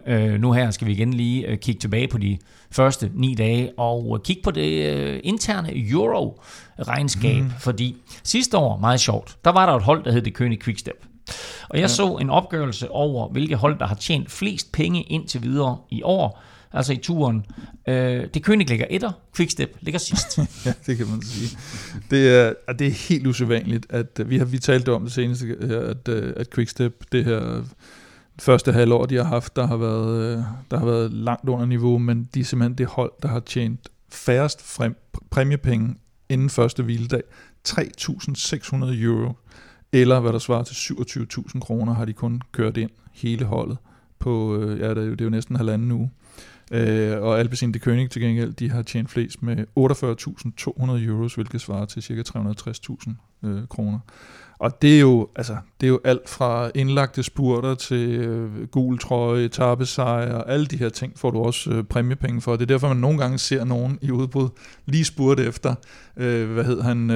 Tobias Johannesen, der kom først over Tourmalet, det gav ham 5.000 euros for eksempel. Mm. Så det snakkede mange af den norske kommentator, der sad og kommenterede for TV2 op i Norge, og siger 5.000 euro igen på kontoen. Ikke? Ja. Så det er sådan en bred vifte af alle de her ting, men det viser bare igen, at vi har været inde på det, eller Philippe er der ikke rigtigt, Fabio Jacobsen har ikke været der. Det ser ikke helt skidt ud. Og det, jeg troede, der egentlig skulle være quizspørgsmålet i dag, det var, hvornår Quickstep er gået fra en Tour de France, uden at have vundet mindst en etape. Okay. Det kan have været en fantastisk quiz, jo. Især fordi jeg havde læst op på, selvfølgelig. Og hvornår er det? 2012. Okay. Så det er altså 11 år siden. Så hvis de ikke kommer hjem med sådan en, så er der altså ballade. Og uanset hvad det er for nogle pengepræmier, man vinder, om det er for at vinde en etape, eller det er en indlagt bjergspurt, eller hvad det måtte være, selvfølgelig også den samlede sejr for at vinde Tour de France. Ja, de er jo ikke blevet uddelt endnu selvfølgelig, dem der, det er jo de rigtig store. Selvfølgelig, der mener jeg, det er 500.000 euro vinderen får, som jo svarer nogenlunde til det, man får for at vinde en enkelt golfturnering, eller stille op en golfturnering. Ja, præcis. Tror jeg, var det Rasmus Højgaard vandt i øvrigt på dansk grund i weekenden, så det var, han fik 3,5 millioner. Det er nogenlunde det samme som de der 500.000 euro. Men den deler man jo blandt holdet. Og det er lidt forskelligt, hvordan man gør, men de fleste gør det, at i hvert fald turvinderen. Min pointe var bare, at Bernard Hinault engang vandt en etape, hvor han fik en ko. Ja. Og den tænker jeg, at de har haft problemer med at dele. Det ved man aldrig, hvem der har fået den bedste udskæring. Man kan have et par uger, man kan have kun et par uger om året.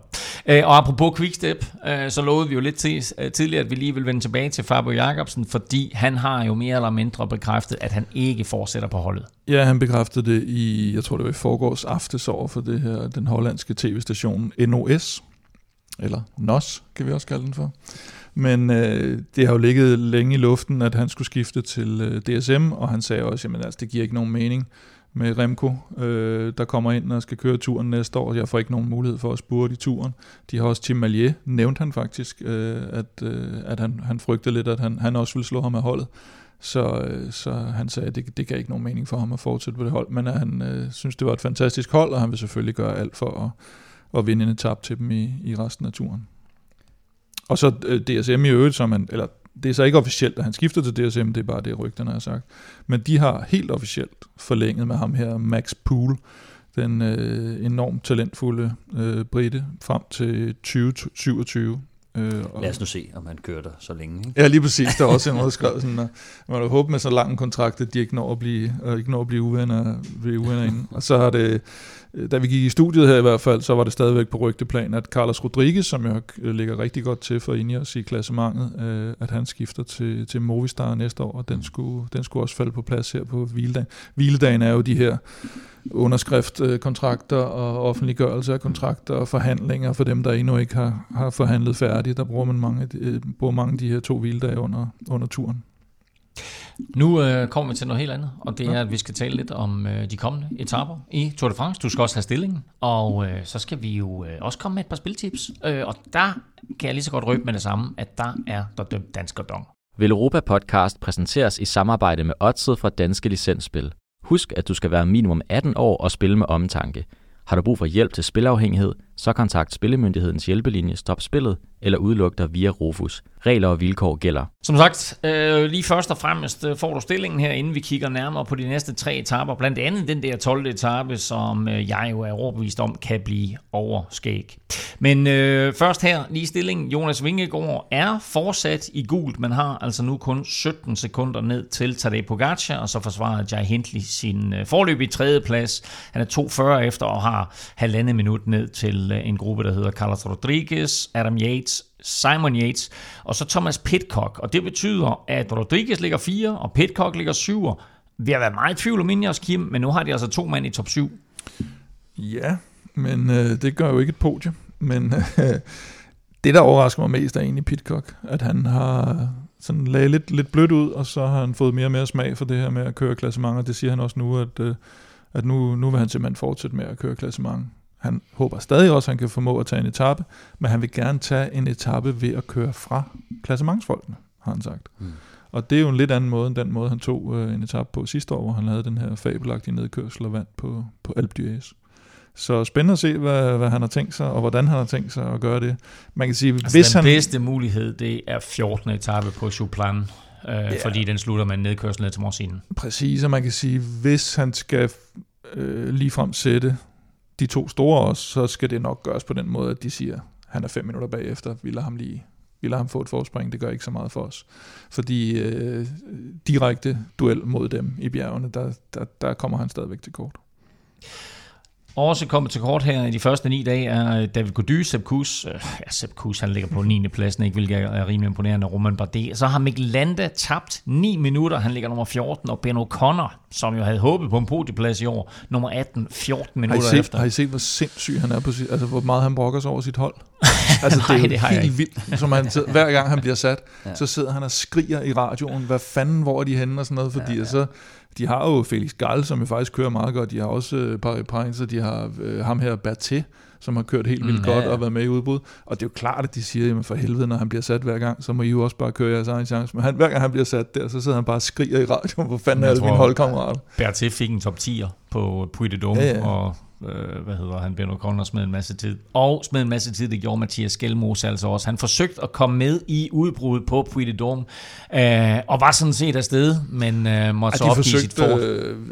Lidl og Quickstep gjorde i hvert fald alt for, at Alaphilippe og Skjelmose skulle afsted. Det var sindssygt, mand. De blev ved med at holde den kørende, men det var jo alt for mange, der var strøget afsted. De for gode og store folk. Ja, men den ene gang, han får chancen der er det, han har Betjol med på hjul, og det bliver det bliver ikke rigtigt til noget. Betjol, han har jo Paulus op foran, så de sidder og vifter lidt. Og det egentlig, så synes jeg, det var meget sjovt, den måde Betjol, han nærmest kører op og klapper Skjelmose på ryggen og siger, hey, I'm sorry, jeg kan desværre ikke køre med. Det er jeg ked af. Og Jumbo lå også og lukkede lidt huller, ikke? Og i stedet for, så sagde Mathias, fuck it. Nu triller jeg ind i mit eget tempo, og så smed han, hvad der svarer til en lille halv time, eller i hvert fald samlet regnskab, fordi han er nu en halv time efter på plads nummer 28, og det betyder så også, at han har sadlet om og kan køre efter etaper, og altså ikke klassement her i sin første Tour de France. Jeg kan lige nævne også, at Nelson Paulus fortsat har den prikkede trøje, mens Jasper Philipsen har sat sig tungt på den grønne, og som forudsagt, Kim, af dig i forrige udsendelse, så kom Bahrain Victorious bagfra og overtog forløb i førstepladsen i holdkonkurrencen. Det var ret tilfældigt, jeg forudsagde. Det var egentlig bare et eksempel, jeg ville give, men ja. Og lad os så kigge frem mod 3 meget interessante dage, hvor der godt kunne stå rødt og hvidt øverst på podiet flere gange, fordi efter hviledagen, som er i dag, der er der altså ikke nogen kære mor. Tirsdag, det er op og ned hele dagen. 167 km i Massif Central fra forlystelsesparken Vulcania. Kan vide, hvad de har betalt for det. Og så til mål i Issoire. Ja, og det her, det er jo, altså, jeg synes, det er en utrolig spændende etape. Det er formentlig en udbrudsdag, men det er 5 kategoriserede stigninger, men det går op og ned hele dagen, ikke? Og mange af de her kategoriserede stigninger er sådan, de er forholdsvis hårde. Det er de her kategori 2 og 3 stigninger hele dagen, men som sagt også rigtig mange, kan man sige rigtig meget, som ikke er kategoriseret, som går op og ned. Og den sidste stigning, som er en kategori 3 stigning, den har top med 30 km til mål, så der kører man ned, og så slutter det af flat. Og det er jo, kan man sige, den her type afslutninger er jo sådan nogle, der er alt for hårde for sprinterne, og ikke helt hårde nok til klassementsrytterne. Og det betyder ofte, at det bliver en udbrudsdag. Men når man kigger på næste uge, så ser vejret noget mere udstadigt ud i Frankrig. Og på den her etape, der skulle det begynde at regne ret hæftigt undervejs, på sådan halvvejs inde i etappen, så det kan blive en rigtig, rigtig vild etape, den her. Jeg tænker tilbage til Giro d'Italia, jeg tænker regnvejr, jeg tænker lortevejr, jeg tænker alle sad og frøs, jeg tænker en fyr med overskæg, som kørte fra halvt og alle. Altså, selvom vi kommer til 12. etape lige om lidt, så tænker jeg, altså 10. etape, den kunne godt ligge til Magnus Kort. Just saying. Der er lidt, kunne det blive en dansker, der ikke Kim? Det kunne det sagtens. Det er jo danskervejr også, må man sige, så... Men efter hvad jeg har læst mig til, så tror jeg, det er den etape, der allerflest i turfeltet har udset sig. Altså alle siger, jeg skal afsted på 10. etape. Ja. Heldigvis kan man sige, så for specielt de rytter, der sidder nede bagved, så lægger man ud med en kategori 3-stigning. Og heldigvis, det er fordi, hvis det nu skulle være sådan en, hvor der gik halvanden time før, der kommer nogen afsted, og man så bliver sat på et fladt stykke, eller et eller andet, Fabio Jacobsen, eller hvem det måtte være, så er der altså rigtig, rigtig lang vej til mål. Man må formode, at når de starter nærmest direkte opad med en kategori 3-stigning, så er der nogle klatrestærke rytter, der kommer væk, og så lukker feltet ned på en eller anden måde. Og der vil jeg sige, Kort selvfølgelig, men Skjelmose er nok den mest oplagte af danskerne, både med etapeprofilen og den start, der... Mads P. har lige vundet. Starten bliver måske lidt svær for ham. Kort tror jeg kigger måske mere på 12. etape, men han kan også godt køre med her, og så ved jeg ikke, om Gregor snart har mere saft i stængerne, men ellers så kunne sådan en som Charmik faktisk også med den start her måske være et godt bud på en, der kan komme med i udbrud. De kører i hvert fald offensivt, Uno X, må man sige. 10. og 12. etape kommer vi til lige om lidt. Det ligner begge to sådan nogle udbrudsetapper. Og så er der onsdagens 11. etape, som på ingen måder er nem.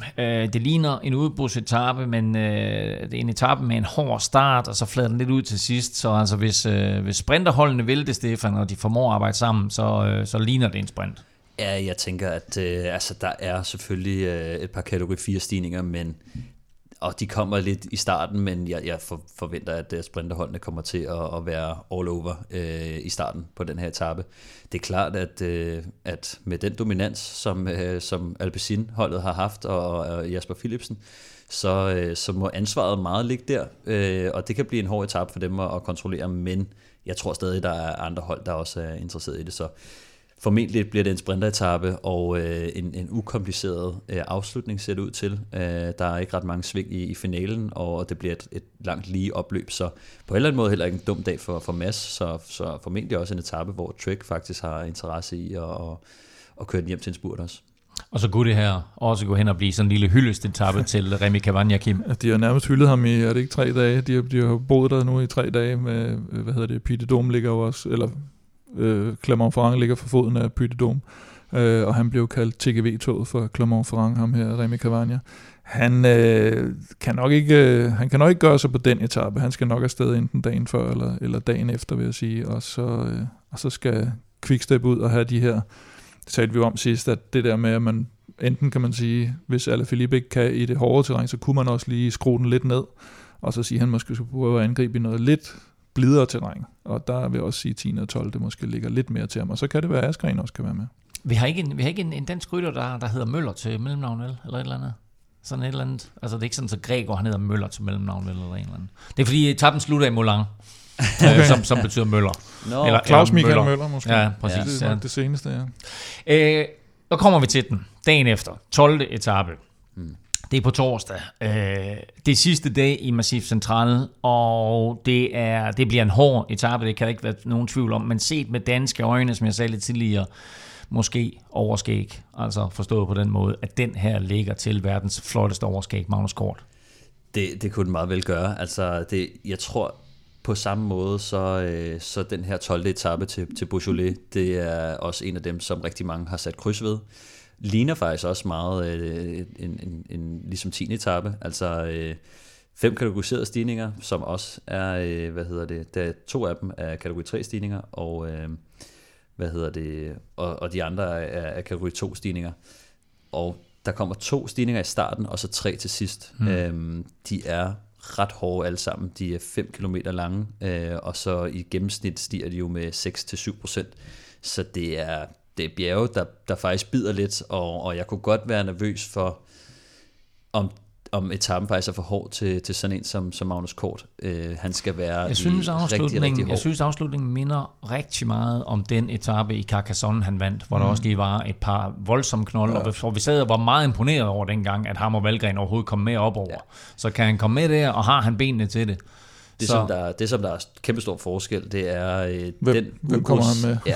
Ja, og specielt med den hårde start, der kommer der til at være rigtig mange, og specielt, altså, det er jo en udbrudsdag, altså igen, altså, og der er rigtig mange. Den lille smule blider i starten. Ikke meget, men de starter ikke direkte med en kategoriseret stigning, så kører lidt opad, så kommer der lidt ned og lidt op, og så kommer kategoriseret. Til gengæld er bjergene undervejs lidt hårdere.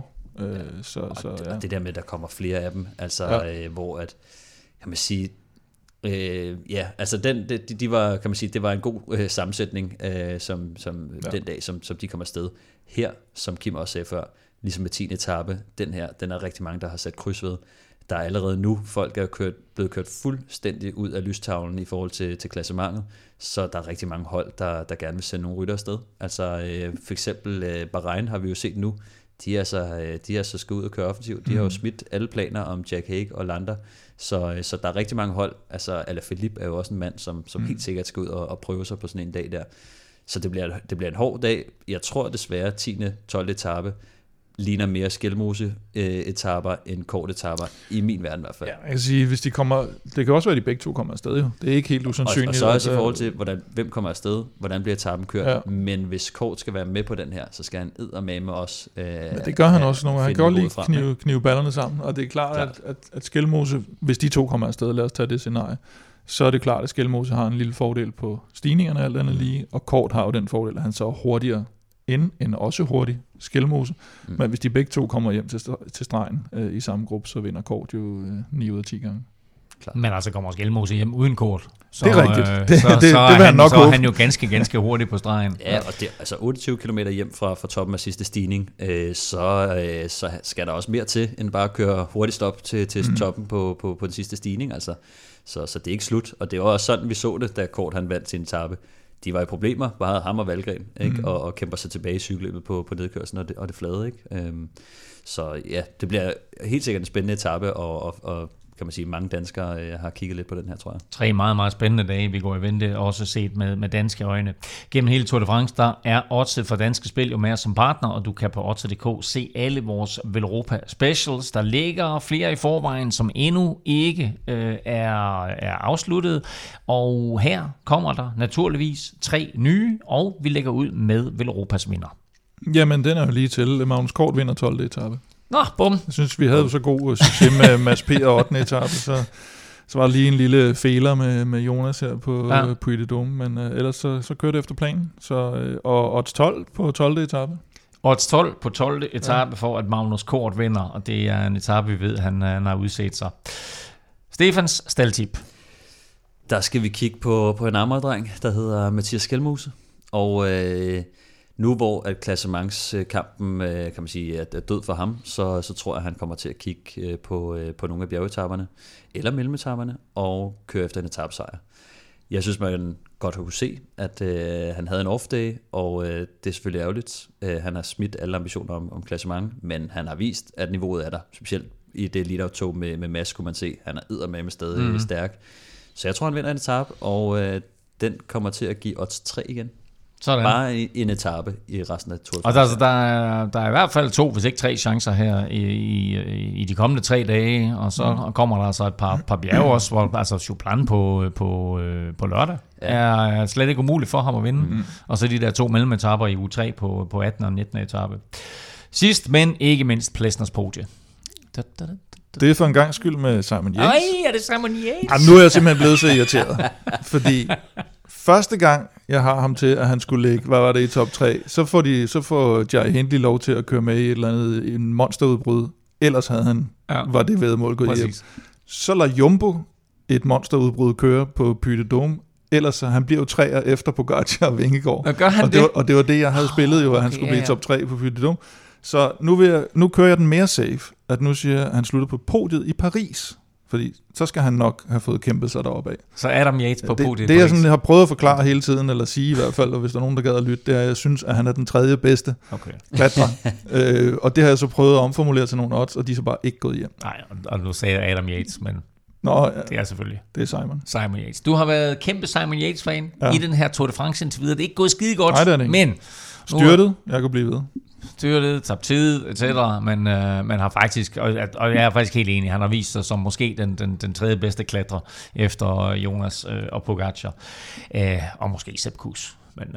Men det er sådan en lille sidehistorie. Men der har du altså de tre seneste spiltips fra Velropas podcast, og du finder dem naturligvis inde på Odds.dk. Og det her, det var altså spiltips bragt i samarbejde med Odds fra Dansk Spil. Vi har talt Tour de France, vi har talt førertrøjer, vi har talt måske kommende vinder, vi har talt spiltips, men vi mangler at få afklaret det aller vigtigste i dag, nemlig hvem vinder quizzen, eller i hvert fald vinder dagens udgave af quizzen. Hvem kan flest danske etapevindere i Tour de France-sammenhæng i omvendt rækkefølge, altså startende med den seneste? Og det er der, jeg synes, den hopper af. Hvis min hukommelse skulle, så skulle det have været fra tidernes morgen. Jamen, og så op til uanset hvem der vinder, så får du lov til at blære dig senere. Nej, det vil jeg helst ikke. Det står 17-15. Kim, du har serveretten. Vil du svare først, eller vil du lade Stefan svare først? Jamen, jeg er allerede nervøs for nogle af de første svar, så jeg vil helst lade Stefan svare, kan jeg regne ud i min i den her lille opstilling, jeg har lavet. Som sagt, 26 danske etapesejre. Vi starter med nummer 26. Mads Pedersen. Mads Pedersen, 8. etape i år til Limoges. Ej, mit puls, den er stiger. Jeg siger Jonas Vingegaard. Korrekt. Kan du huske etappen, eller hvor den endte hen i hvert fald? Det var Otakam-etappen. Jeg kan ikke huske, om den endte der. Ja, det er korrekt. Den endte på toppen af Otakam, 18. etape. Og så vil jeg allerede være nervøs nu. Ja, det vil, normalt vil jeg... Nej, jeg er faktisk ikke nervøs lige den her gang, fordi han vandt også etappen til Granon. Ja. Så det er Jonas. Så det må være Jonas Vingegaard igen. Det jeg har. Eller er det Mads, jeg har også, to andre før ham. Noget der. Jeg var ikke i tvivl om Jonas Vingegaard. Jeg var mere i tvivl om det var Kort eller Mads P. Der kom ind på den der. Var det ikke 9. etape han vinder, Vingegaard? 9. eller 11. Jonas vinder han til Granon. Vingegaard vinder 11. etape. Og det er jo efter der at Kort og Mads P vinder. Mads P vinder 13. etape. Man. Så det var et meget, meget hurtigt point, der blev afgjort her. Det gik til Kim, og så kan vi lige sige, altså Mads P. vandt 13. etape, Jonas vandt 11. etape, og så vandt Magnus 10. etape, så altså tre danske etapesejre sidste år på 4 dage. Altså jeg vil sige, jeg havde dem med, men rækkefølgen var forkert. Jeg havde Kort Mads P. Vingegaard. Hvilket punkt vil du gerne have lov til at gå ind fra? Jamen, jeg vil bare have lavet det helt omvendt, for jeg kan jo intet huske fra sidste år. Det kunne jeg så faktisk. Kom, så gør vi det omvendt. Jamen, det kan jeg slet ikke. Så gør vi det omvendt. Etapesejr? Ja, hvem var nummer 1? Ja, det var Mogens Frey. Det var Mogens Frey, 1970. Ja. Så er det Stefan. Godt. Jamen, det er sådan. Det kan ikke være mig, der skal sige madsang. Der gik 13 år. Der gik 13 år inden etapesejr nummer 2. Kim Andersen. Jørgen V. Petersen. Hvad fanden kom efter der? Skibby? Nej, Rolf. Vi har talt med ham i dag. Han er med i dagens udsendelse. Nå, jeg Weltz for helvede. 88, jo. Oh, ja. Så 1993. 2 danske etappesejre. Ja, der vinder Ries en, og Rolf vinder den anden. Nej, Skibby vinder først, og Ries. Skibby vinder 5., Ries vinder 7. Nej, 1994. 3 danske sejre i 1994. Ries til Albi. Ja, korrekt. Rolf. Ja. Foran Little Neil Stevens. Ja. Og 3, siger du? Ja. Er det en tredje person, eller er det en sådan? Ja, tredje person. Bo Hamburger? Korrekt. Og han vandt faktisk den første af de 3. Okay. Han kom i gult. Ja. 95. Ja, så 95 er der ikke nogen, så kommer 96. Der vinder Ries i hvert fald. Der vinder Ries, ja. 2. Ries vinder 2, og? Rolf vinder til Superbest. Ja. Så går der 7 år faktisk, inden at vi igen har en etapesejr. 2003. Ja. Nicky Sørensen. Ikke korrekt. Det var en mand, han vandt i Marseille, efter han var i udbrud over 200 km. Michael Rasmussen. Nej, Jakob Pihl. Nå for helvede. Men ved I så, hvad der sker? Så sker det, at de næste 4 etapesejre i træk, alle er den samme Michael Rasmussen. Ja. Vinder i 5, 6 og så 2 i 2007. Og så i 2009... så kommer Nicky Sørensen. Der kom Nicky Sørensen, ja. Det var nogle magre år, det der, hvor... Så 18, som vi lige har talt om med Magnus Kort, og så kommer 2 gange Søren Kragh i 2020. Ja. Og så har vi været igennem dem alle sammen. Men pointet gik til... Jeg synes godt, at jeg kunne få lidt flere point også. Der er reduceret. Det var meget godt klaret i dag. Du har brug for lidt oprejsning. Så, det er således, så stillingen nu er Kim 16, Stefan og Kasper P. Begge to 17. Vi er tilbage torsdag, hvor vi kigger frem mod de her 3 meget, meget spændende dage i Alperne, inklusiv jo en vild afslutning på Col de Colombier, som i øvrigt er på den franske nationaldag 14. juli. Hvis du vil vinde en Europa Cup eller en laserhjelm, eller for en sags skyld bogen Planen, så hop ind og støt os på tier.dk, og så må du altså meget gerne lige gå ind og give os nogle stjerner og en anmeldelse i din podcast-app. Det hjælper os til at komme ud til endnu flere glade cykelfans her i under Tour de France. Indtil vi høres ved, der kan du følge Kim og Velropa på Twitter, på @Velropa. Stefan finder du på @Stefan Djurhus, og undertegnet finder du på Twitter, Insta og Facebook på @NFLming. Og husk naturligvis også at følge de 2 Instagram-kontis, altså både den normale Velropa, men også vores fede samarbejde med Velomandsholdet. Tak for nu. Tak fordi du lyttede med. Tak til vores partnere, Continental Dæk, HelloFresh og Odset fra Danske Spil. Og tak til alle vores støtter på tier.dk. Uden jer, ingen Velropa podcast. Allez, allez.